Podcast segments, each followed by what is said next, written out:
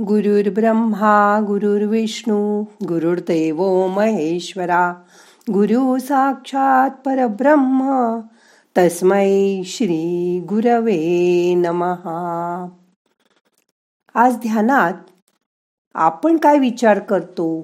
जसं दिसतं तसं नसतं ह्याची आठवण करून घेऊया. मग करूया ध्यान. ताट बसा पाठ मान खांदे सैल करा. मन शांत करा. हाताची ध्यान मुद्रा करा. हात मांडीवर ठेवा. डोळे अलगद मिटा. असं बघा. एकदा एक संत पहाटे समुद्र किनाऱ्यावर फेरफटका मारायला गेले. ते त्यांच्या त्यांच्या ध्यानात. जाता जाता मग्न होते. तेव्हा त्यांना रस्त्यात एक व्यक्ती एका महिलेच्या मांडीवर डोकं ठेवून झोपलेली आहे. आणि जवळच एक मदिरेची बाटली सुद्धा होती. ती बघून संतांना वाटलं की हा किती पापी मनुष्य आहे. सकाळी सकाळी मदिरा सेवन करून अशा अवस्थेत पडलाय. याला एवढं सुद्धा भान नाही की आपण एका सार्वजनिक ठिकाणी कसे वागावे. संतांनी दुर्लक्ष केलं ते पुढे निघाले. थोडे पुढे गेल्यानंतर त्यांना एक व्यक्ती समुद्रात बुडताना दिसली. संतांना त्याची मदत करायची होती पण त्यांना पोहता येत नव्हतं. म्हणून हताश होऊन ते तिथेच किनाऱ्यावर उभे राहिले. तितक्यात त्या महिलेच्या मांडीवर डोकं ठेवून झोपलेली व्यक्ती उठली आणि धावत धावत समुद्रात जाऊन त्या बुडणाऱ्या व्यक्तीचे प्राण त्यांनी वाचवले. यावर संत विचारात पडले की आता या व्यक्तीला मी काय बोलू? याने तर एका माणसाचे प्राण वाचवून खूप मोठं पुण्य केलंय. संत लगेच त्या व्यक्तीजवळ गेले आणि त्याला विचारलं आपण कोण आहात? इथे काय करताय? यावर त्या व्यक्तीने सांगितलं गुरुजी मी एक मच्छीमार आहे. बऱ्याच दिवसापासून समुद्रात मासे पकडायला गेलो होतो. आज सकाळीच किनाऱ्यावर परत आलो. आणि त्या महिलेकडे बघून तो म्हणाला ही माझी आई आहे. मला घरी नेण्यासाठी ती किनाऱ्यावर आली होती. घरात भांडी नसल्यामुळे तिने या मदिरेच्या रिकाम्या बाटलीत पिण्याचं पाणी भरून आणलं होतं. लांब पोहून आल्यामुळे खूप मी थकलो होतो. म्हणून मी पाणी पिऊन किनाऱ्यावर आईच्या मांडीवर डोकं ठेवून झोपलो होतो. खूप दमलो होतो ना. हे ऐकून त्या संतांच्या डोळ्यात पाणी चालं त्यांना वाटलं मी किती वाईट विचार करत होतो. समोर पाहिलेलं ते सत्य मानून त्याच्याविषयी मी वाईट विचार केला. पण वास्तविकता मात्र वेगळी आहे. कोणतीही गोष्ट आपण बघत असतो. आपण म्हणतो स्वतः बघितल्याशिवाय विश्वास ठेवू नये. पण जी दिसते तशीच ती नसते. त्याची एक दुसरी बाजूसुद्धा असते. म्हणून कोणत्याही गोष्टीबाबत आपलं मत व्यक्त करण्याआधी चांगला विचार करायचा. त्या गोष्टीचा सर्व बाजूंनी सर्व पैलूंचा विचार केल्यानंतरच निष्कर्षापर्यंत जायला पाहिजे. नाहीतर मग पश्चातापाची वेळ येऊ शकते.